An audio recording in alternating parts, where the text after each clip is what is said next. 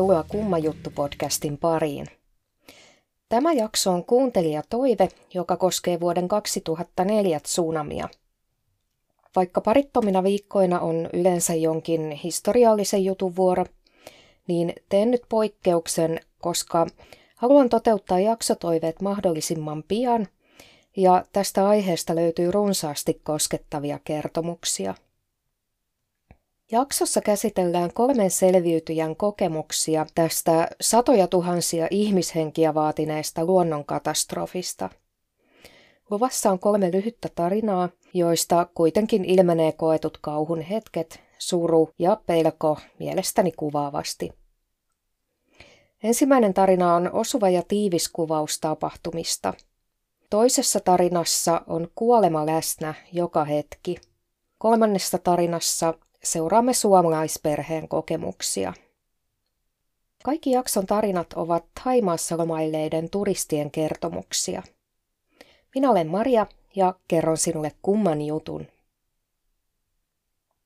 Ennen kuin menemme ensimmäiseen tarinaan, tiivistän lyhyesti vuoden 2004 tsunamin syntymisen ja seuraukset, jotta näitä tarinoita on sitten helpompi seurata – Kyseessä oli siis merenalainen maanjäristys, joka tapahtui Intian valtameressä 26. joulukuuta vuonna 2004. Tämä järistys aiheutti tsunamin, joka tuhosi suuria alueita Kaakkois-Aasian rannikolla.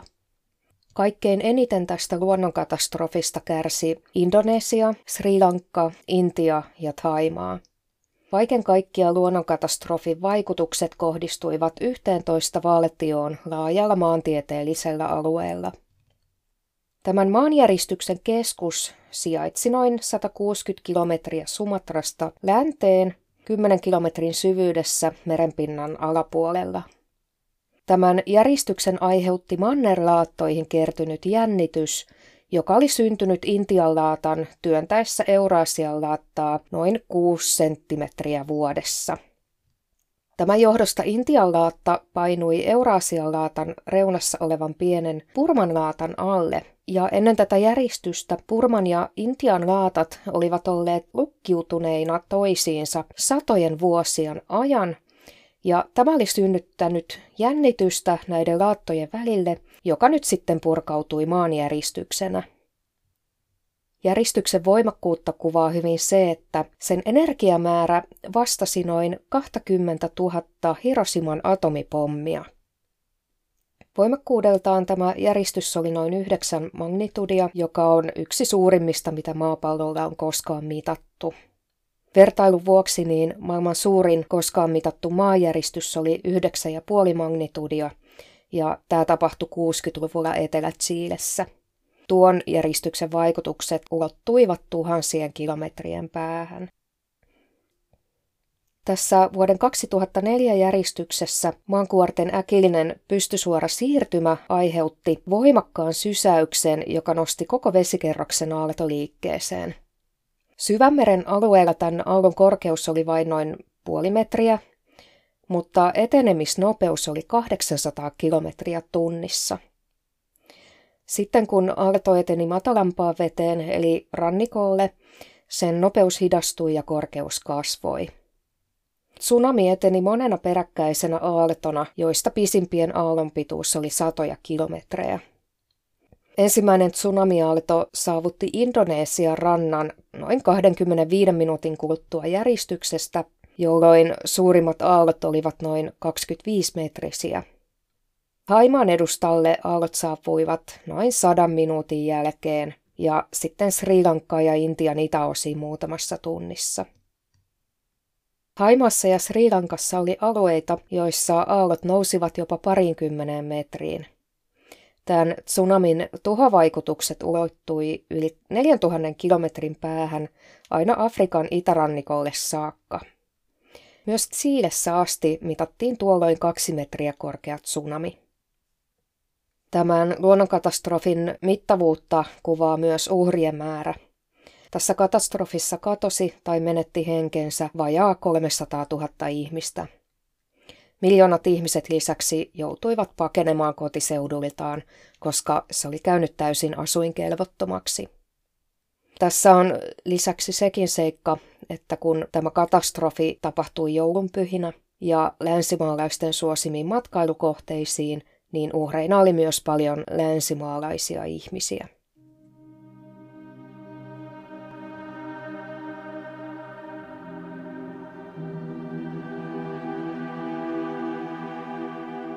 Ensimmäinen tarina on Rick von Feltin kuvaus tapahtuneesta. Rick on koonnut selviytyjien tarinoita omaan blogiinsa, johon löytyy linkki jakson kuvauksesta. Rick kertoo näin. Aluksi valtameri vetäytyi.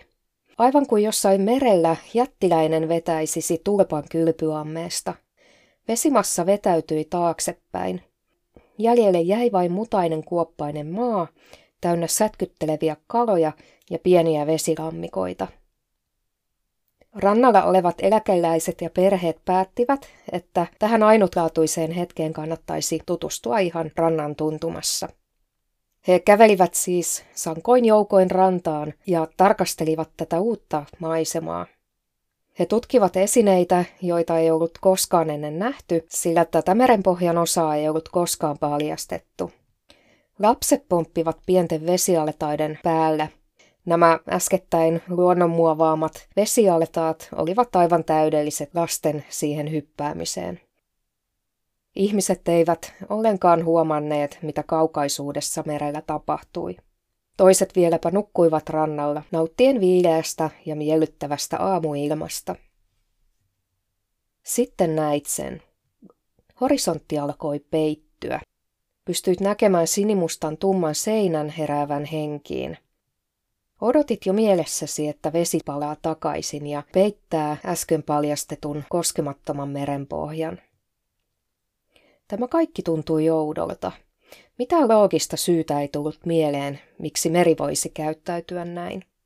Joku rannalla olijoista pohti, että eilen illalla oli täysikuu ja ehkäpä kuu aiheutti epänormaali vuoroveden. Suurin osa rannalla käyskentelevistä turisteista eivät asuneet meren rannalla ja heillä ei näin ollen ollut mitään käsitystä siitä, miten meri normaalisti käyttäytyy. Monet paikalliset seisoivat ulkona hämmästyneenä, katselleen takapihallaan olevaa merta, jota ei enää ollutkaan. Mutta he tunsivat Valtameren voiman turisteja paremmin. Ja kuten mies, jota oli kerran purenut käärme, he pelkäsivät mennä lähemmäksi. Siellä oli kuitenkin kaloja, suuria sätkytteleviä kaloja, eli ilmaista ruokaa. Niinpä muutama paikallinen meni tutkimaan. Turistit katsoivat, että jos paikalliset olivat täällä, niin heidän varmasti täytyy tietää, että mistä on kyse ja paikka on varmasti turvallinen. Äkkiä rannalla seisovat ihmiset hoksasivat vesiseinän. Se oli aluksi kaukana merellä, mutta muutamassa silmän räpäyksessä se näytti olevan jo paljon lähempänä. Jättimäinen aalto eteni pelottavalla nopeudella. Ihmiset katselivat sitä hiljaa, kuin hypnotisoituneina. Sitten lumous särkyi ja ihmiset alkoivat juosta ja huutaa. Rannan reunamilla oli korkea betonimuuri. Ihmiset juoksivat paniikissa sitä kohti ja pyrkivät sen päälle. Vesi täytti rannan kuin kuohuva kylpyamme. Vesi vyöryi ihmisten päälle noin 150 kilometrin tuntivauhdilla. Sitä ei voinut olla mahdollista juosta karkuun, joten jos et päässyt korkealle paikalle turvaan, vesi pyyhkäisi sinut ja kaiken irtaimen mukaansa. Vesi vyöryi koko rannan poikki ja myös tien yli. Jotkut ihmiset hukkuivat aaltoon, useimmat olivat shokissa nähdessään tällaisen tapahtuman. Mutta se oli vasta alkua, ja vaikka moni aallon mukanaan viemä ihminen pystyi taas nousemaan seisomaan, niin tilanne ei ollut vielä ohi. Toinen, suurempi ja tappavampi aalto oli vyörymässä kohti. Toinen aalto oli ensimmäistä aaltoa useita metrejä korkeampi, järjettömän suuri vesimassa.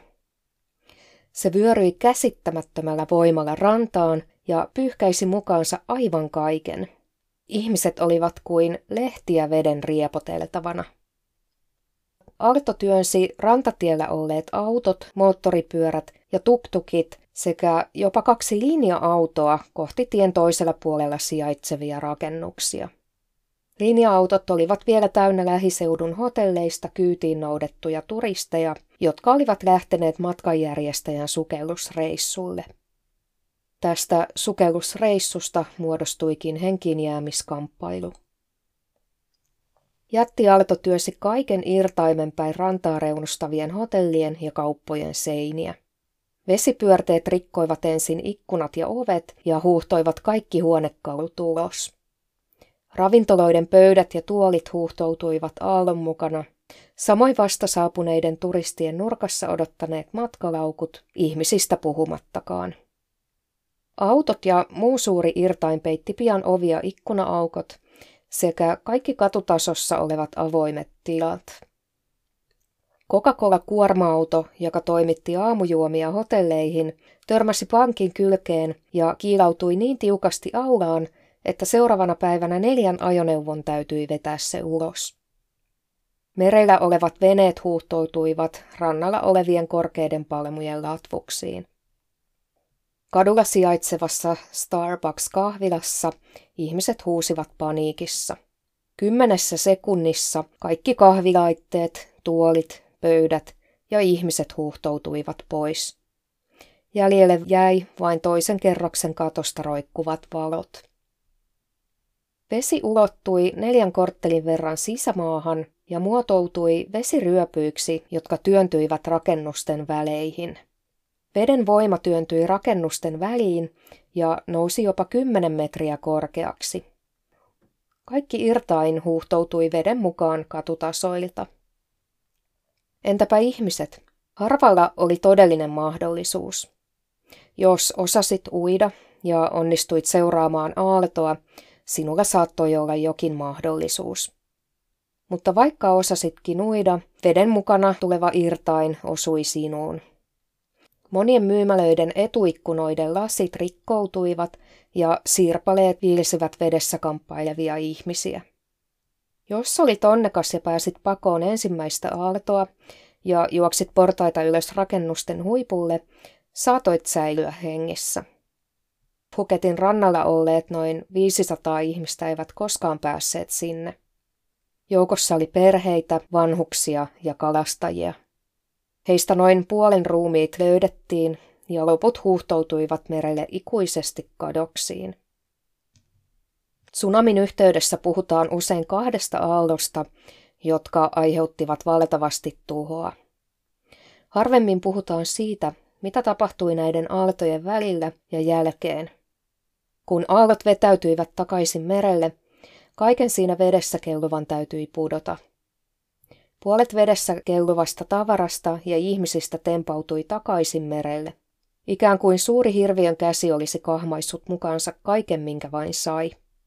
Roskaa, ruumiita ja rikkoutuneita tavaroita kasaantui jopa usean metrin korkeiksi kasoiksi rannalle.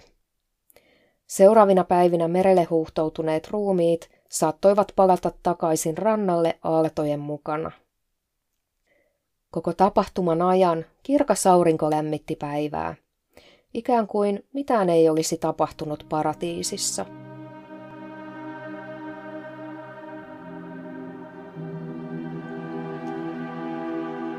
Sally Hewton odotti innoissaan lomamatkaa Taimaahan poikaystävänsä Paulin kanssa. Heidän suunnitelmissaan oli viettää siellä joulu kahden ystäväpariskunnan kanssa.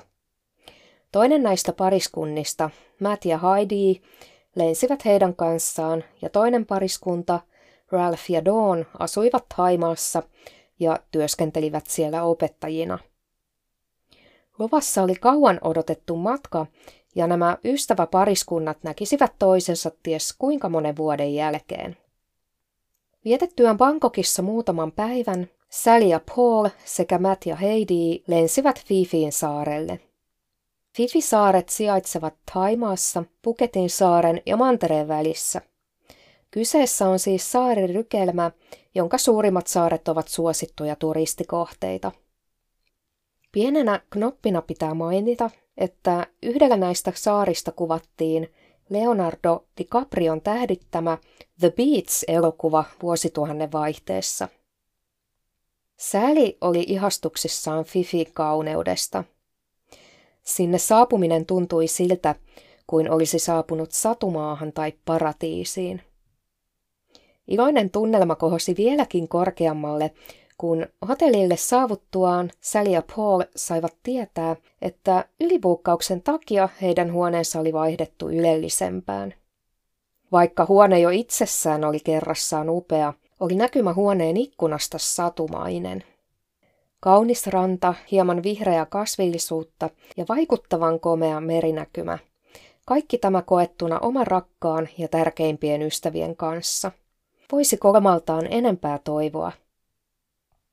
Seuraavien päivien ajan ystäväpariskunnat viettivät aikaa tällaiselle lomakohteelle tyypilliseen tyyliin.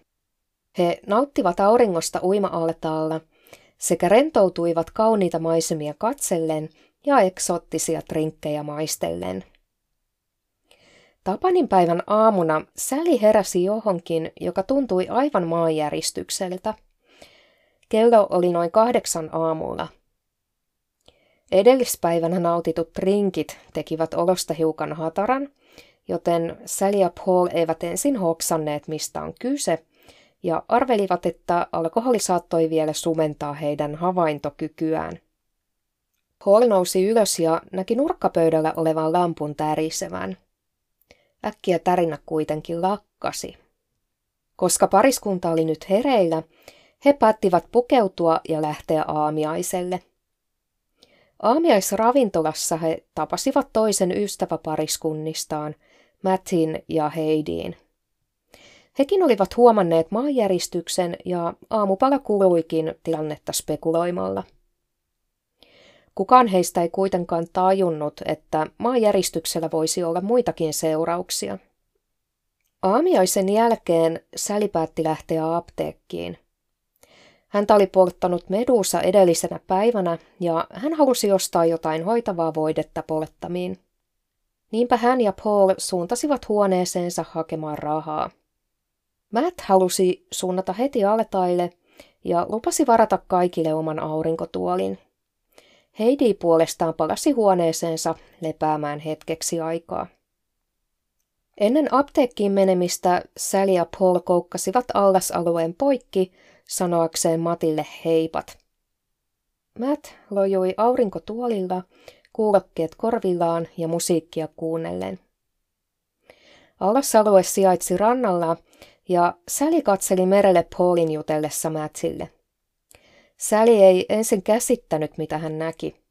Aivan kuin merelle olisi noussut likaisen harmaa seinämä, joka ulottui rannan toisesta laidasta toiselle – Säli huusi miehille, että nyt kannattaa tulla katsomaan.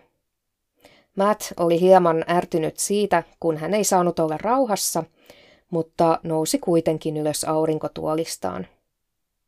He katselivat kolmestaan merelle pitkän tovin. Sitten Paul totesi, että aallon oli pakko olla tsunami.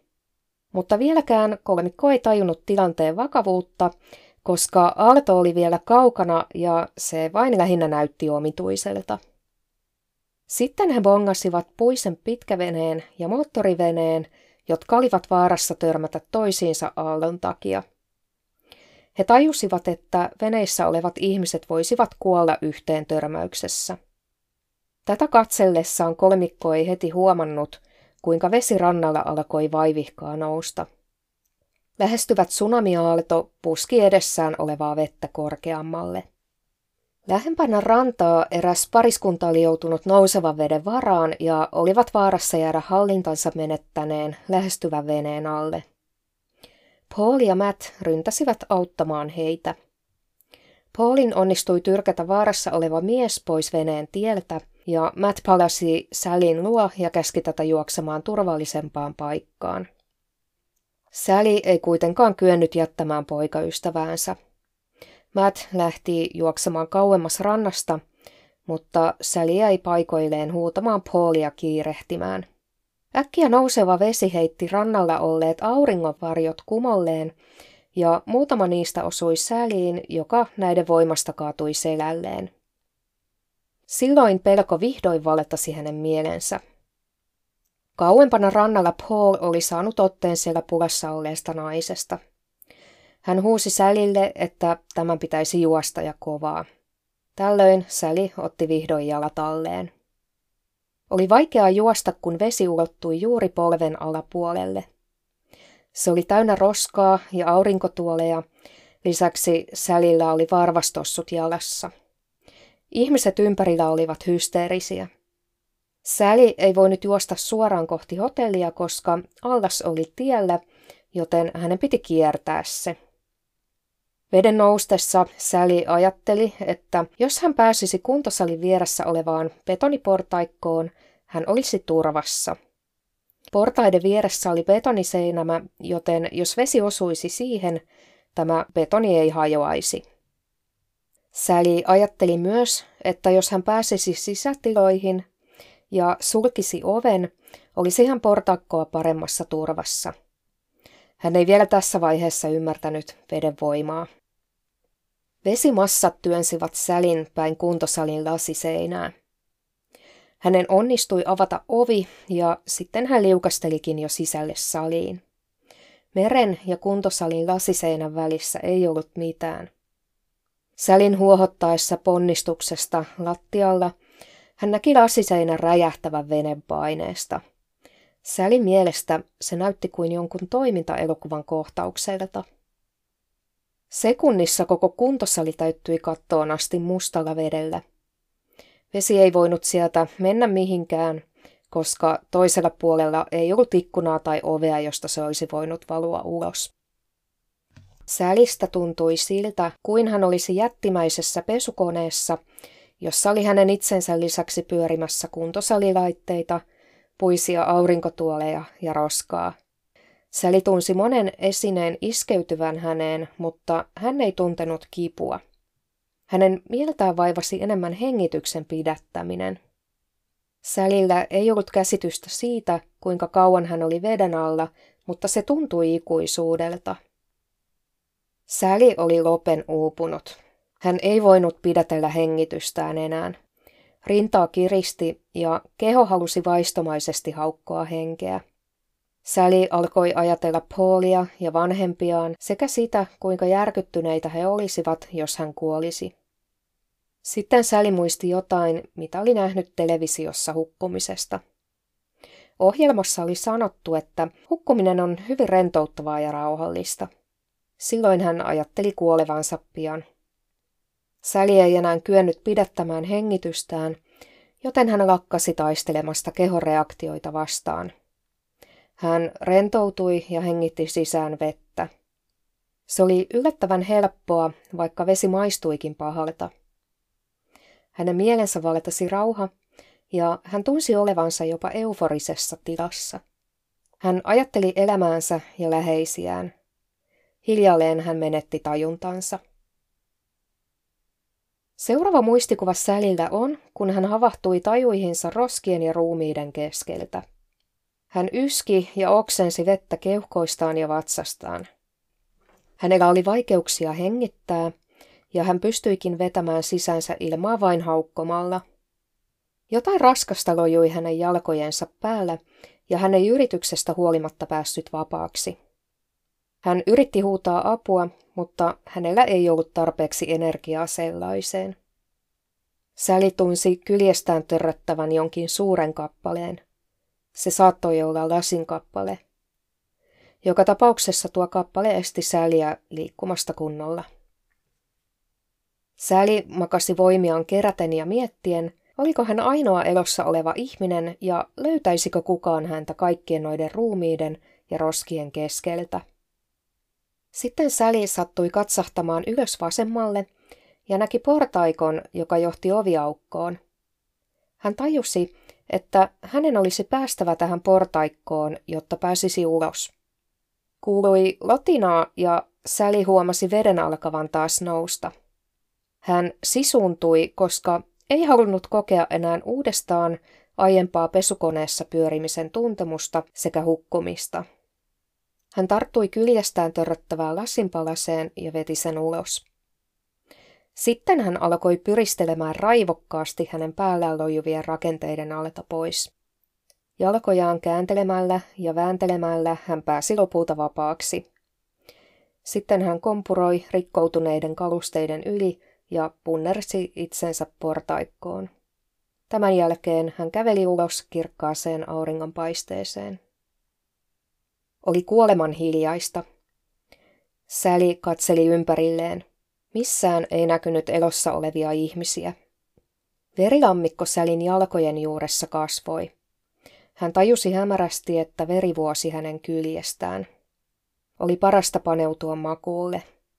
Kerättyään hetken aikaa energiaa, Säli huusi apua niin kovaa kuin jaksoi. Jossain kauempana nainen vastasi hänen huutoonsa, myös apua pyytäen. Sälille tämä oli helpotus, koska oli muitakin elonjääneitä eikä hän ollut yksin. Katsellessaan ympärilleen Säli huomasi häntä lähestyvän miehen. Luke Simons oli kuin ihmeen kaupalle selvinnyt tsunamista ehjin nahoin ja oli nyt etsimässä elonjääneitä. Säli oli ensimmäinen henkilö, jonka Luke löysi. Luke raahasi Sälin irroneen oven päälle, jotta hänet olisi helpompi kuljettaa turvaan. Kun Luke tiedusteli Säliltä tämä vointia, Säli vastasi, että hänellä taisi olla murtunut nilkka ja lasinpalanen oli saattanut lävistää hänen keuhkonsa. Oikeasti Sälin vammat olivat paljon vakavammat. Hänen kyljessään olevaan haavaan olisi mahtunut kaksi nyrkkiä rinnakkain, niin suuri se oli. Hänen nilkkansa roikkui kuin se olisi irti, ja hänen selkäpuolellaan oli suuria haavoja vyötäröstä reisiin asti, aivan kuin hai olisi pureskellut häntä. Säli oli menettänyt paljon verta. Luke teki mitä voi antaakseen ensiapua Sälille. Hän kaatoi naisen haavoihin alkoholia, ja se sattui niin paljon, että Säli oli menettää tajuntaansa. Lisäksi Luke peitti Sälin haavat löytämillään kankaanpalasilla, jotta haavoihin ei pesiytyisi kärpäsiä. Tropiikin lämmössä oli lisäksi suuri tulehdusriski, koska Sälin vartalo oli täynnä avohaavoja. Luke piteli Säliä kädestä ja jutteli tälle, jotta hänen mielialansa säilyisi positiivisena. Luke tiedusteli, oliko Sälillä matkaseuraa, ja Säli kertoi poikaystävästään Paulista. Hän oli varma, että Paul olisi elossa, ja varmaan parhaillaan etsisi häntä. Kesti muutaman tunnin ennen kuin Sälin vankka uskomus kävi toteen. Hän näki edessään Paulin tutut kasvot ja oli ratketa onnesta. Sillä hetkellä hän luuli hymynsä ulottuvan korvasta korvaan, mutta myöhemmin hän sai tietää, ettei ollut oikeasti hymyillyt, vaan pikemminkin haukkunut henkeä saadakseen ilmaa. Koska Sally oli ilmiselvästi hengenvaarassa, Luke varmisti, että hän pääsi ensimmäisellä veneellä pois saarelta.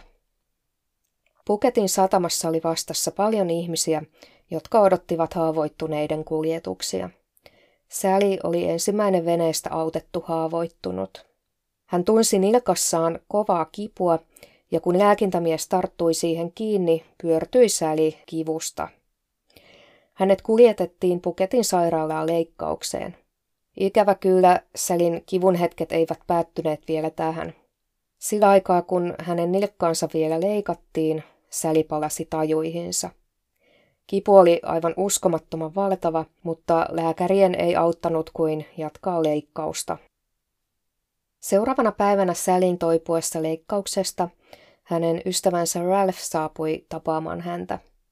Ralph oli siis tämä Taimassa asuva opettaja, jonka mainitsin tarinan alussa. Ralph kertoi Sälille, että hän puolisonsa Dawnin kanssa sekä toinen ystäväpariskunta Matt ja Heidi olivat selvinneet vammoitta koettelemuksesta. He olivat päässeet ajoissa turvaan ja viettäneet yönsä Fifisaaren vuorilla. He kaikki olivat uskomattoman helpottuneita saadessaan tietää Sälin ja Paulinkin olevan elossa. Säli kuljetettiin seuraavaksi Bangkokkiin sairaalaan toipumaan. Hän ei päässyt helpolla, koska ruumiillisten vammojensa lisäksi hän sairastui vielä keuhkokuumeeseen ja joutui näin ollen parantelemaan itseään seuraavan kuukauden ajan ennen kotiin paluuta. Jälkeenpäin Sally on kertonut olevansa kiitollinen monille ihmisille. Luke pelasti hänen henkensä, taimaalaiset tekivät kaikkensa haavoittuneiden pelastamiseksi ja Paul pysyi Sälin rinnalla koko pitkän toipumisen ajan. Hänen ystävänsä tekivät kaikkensa piristääkseen häntä sairaalassa olon aikana.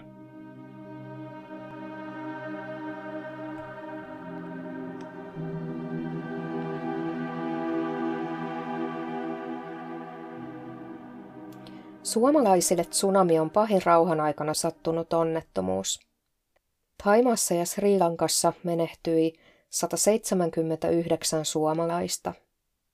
Itselleni tämä luonnonkatastrofi konkretisoitui sen myötä, kun onnettomuudessa menehtyi fanittamani suomalainen laulaja Aki Sirkessalo Kaolakin rannalla. Kaolakissa myös tuolloin lomailut Sauli Niinistö sen sijaan selviytyi hengissä kiivetessään poikansa kanssa betonipylvääseen turvaan. Kaolak on siis rantalomakeskus Taimaassa noin 100 kilometriä pohjoiseen Puketista. Kaolakissa on kilometrien pituisia rantoja, joissa on paljon mahdollisuuksia laitesukellukseen. Tapanin päivänä vuonna 2004 Intian valtameren maanjäristyksessä syntyneet tsunamit iskivät Haimassa voimakkaimmin Kaolakiin. Seppo Kuronen voitti monivedossa mukavan summan rahaa ja päätti kustantaa uusperheelleen joululoman Kaalakissa Taimaassa. Heitä oli lähdössä matkalle kymmenen hengen porukka ja siinä oli sukua monessa polvessa. Pienin matkustaja oli seitsemänkuinen vauva. Leppoisasti sujunut loma oli saapumassa päätökseensä ja jäljellä oli enää pari päivää lomaparatiisissa – Osa porukasta vietti Tapanin päivää hotellin uima-altaalla, aurinkoa ottaen ja rentoutuen. Yhtäkkiä Seppo huomasi merellä vaahtopäitä, jotka ulottuivat koko horisontin päästä päähän. Kukaan seurueesta ei oikein ymmärtänyt, mikä se oli. He seurasivatkin aallon etenemistä kymmenisen minuuttia. Seppo oli vastikaan nähnyt dokumentin hyökyaalloista, joten hän aavisti tämän olevan sitä – kun alkoi jyristä, hän ymmärsi, että nyt pitää lähteä. Seppo kiskaisi nelivuotiaan uima-altaasta, keräsi porukan kasaan ja he paikallisten ohjaamina nousivat auton lavalle. Kun auto lähti viemään Seppoa perheineen turvaan, he tekivät karmaisevan havainnon. He huomasivat, että 13-vuotias Kim ei ollut mukana. He pyysivät autoa pysähtymään, mutta Kimia ei näkynyt missään. Samaan aikaan aalto lähestyi hurjaa vauhtia. Seppo teki raskaan päätöksen. Hän totesi muille, että on pakko jättää kiimiä mennä, muuten he kuolisivat kaikki. Niinpä Seppo antoi kuljettajalle merkin lähteä liikkeelle. Kimin äiti ei voinut muuta kuin huutaa. On varmasti ollut karmea valita jälkeläisensä ja muun perheen turvallisuuden välillä. Seppo perheineen eivät nähneet, kun Aalto rantaan. Silminnäkijöiden mukaan hyöky oli ollut niin voimakas, että hotellin tarjoilijoita oli paiskautunut ikkunoista ulos. Melkein koko henkilökunta menehtyi, eikä hotellista jäänyt jäljelle juuri mitään. Seppo perheineen vietiin autolla niin ylös vuorille kuin tietä riitti, ja he kävelivät paikallisten kehotuksesta vielä kilometri lisää ylemmäs vuoren rinteelle – Vuorille tuotiin satoja pahoin loukkaantuneita ihmisiä. Jatkuvasti tuli vääriä hälytyksiä uusista aalloista. Huoli Kimistä oli valtava. Tuhojen mittasuhteet valkenivat Sepolle ja hänen perheelleen seuraavana aamuna, kun paikalliset tulivat hakemaan heidät vuorilta alas. Aallot olivat jyränneet aivan kaiken maan tasalle. Siellä täällä lojoi satoja ruumiita – Menehtyneitä lastattiin lava-autoihin kuin perunasäkkejä. Aikuisten päälle laskettiin sanomalehtiä, lasten ruumiit pakattiin säkkeihin. Monesta säkistä pilkotti vaaleita hiuksia. Seppo meni aina tarkistamaan, oliko säkissä Kim. Perhe toisteli toisilleen, että kyllä Kim elää, mutta oikeasti siihen uskoi enää Anoppi. Perhe pääsi paikallisen kyydissä Takuapan sairaalaan ja he soittivat sieltä Suomeen. Sepon kaveri Langanpäässä ihmetteli Sepon hätää, koska Suomen tiedotusvälineet olivat raportoineet vasta yhdestä kuolenuhrista. Hänellä ei ollut mitään tietoa Kimistä. Täytyy muistaa, että vuonna 2004 uutiset eivät kulkeneet niin nopeasti kuin nykyään, kun useimmilla ihmisillä on oma kännykkä ja pääsy sosiaaliseen mediaan lähes mistä vain. Vaikka tuolloin toki oli kännyköitä ja tsunamista on myös paljon kuvia ja videokuvaa, niin luultavasti sen ajan turisti jätti puhelimensa joko kotiin tai hotellihuoneen kassakaappiin, eikä hotelleissakaan Wifin tarjoaminen ollut kovin yleinen käytäntö. Sosiaalinen mediakin oli vasta keksitty ja esimerkiksi Facebook perustettiin vasta tuona vuonna ja se yleistyi kaikkien saatavilla vasta vuonna 2006 ja samaan aikaan myös Twitter yleistyi. On siis luonnollista, että tieto ei kulkeutunut yksilöiden välittämänä tai edes viranomaistiedotuksen voimin reaaliaikaisesti. Mitä Kimille sitten kävi? Tapahtumien alussa hän juoksi rantaan muiden mukana ihmettelemään lähestyvää aaltoa. Hän näki vaahtopään ja kuuli kumean jyrinän. Seuraava muistikuva Kimillä on, kun hän juoksee toisen suomalaispojan kanssa karkuun muiden mukana. He nousivat kukkulalle, jonka päällä vesi ulottui lopulta polviin saakka. Kimin ajantaju hämärtyi, eikä hän tiennyt kuinka kauan he olivat tuolla kukkulalla. Hän mietti, mitä hänen perheelleen oli tapahtunut. Kim yritti päästä takaisin hotellille, mutta se ei onnistunut, koska vedessä oli niin paljon romua. Suomalaisperhe otti Kimin hoiviinsa ja käski hänet mukaansa vuorille.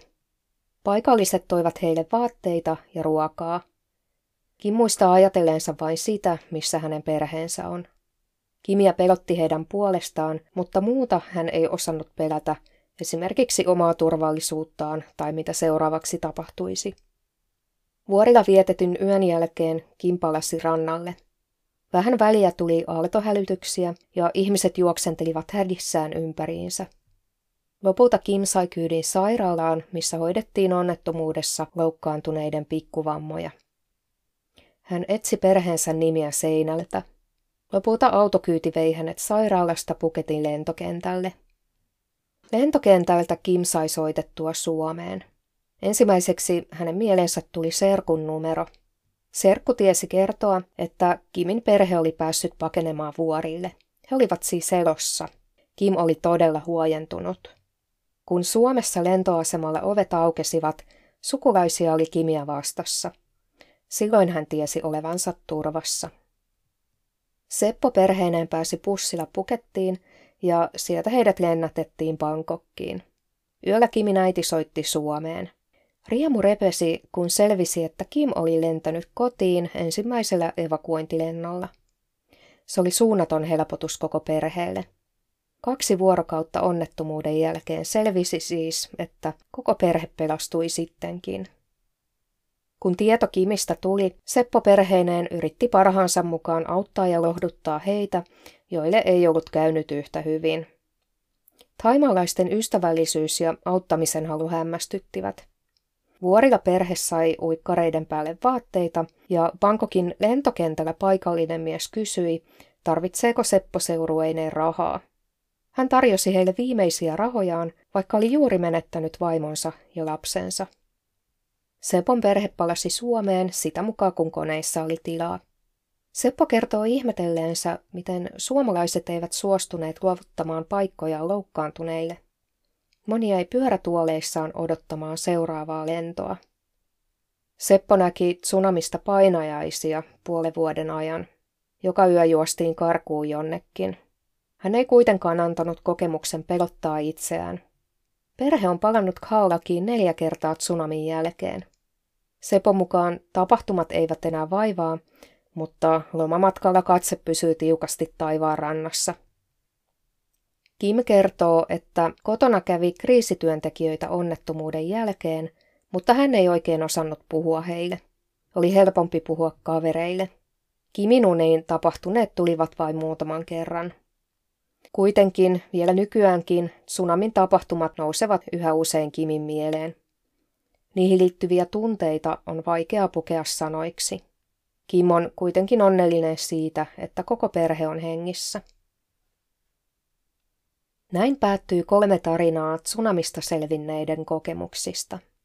Näitä tarinoita on tuhansia lisää, ja jokainen niistä ansaitsisi tulla kuulluksi.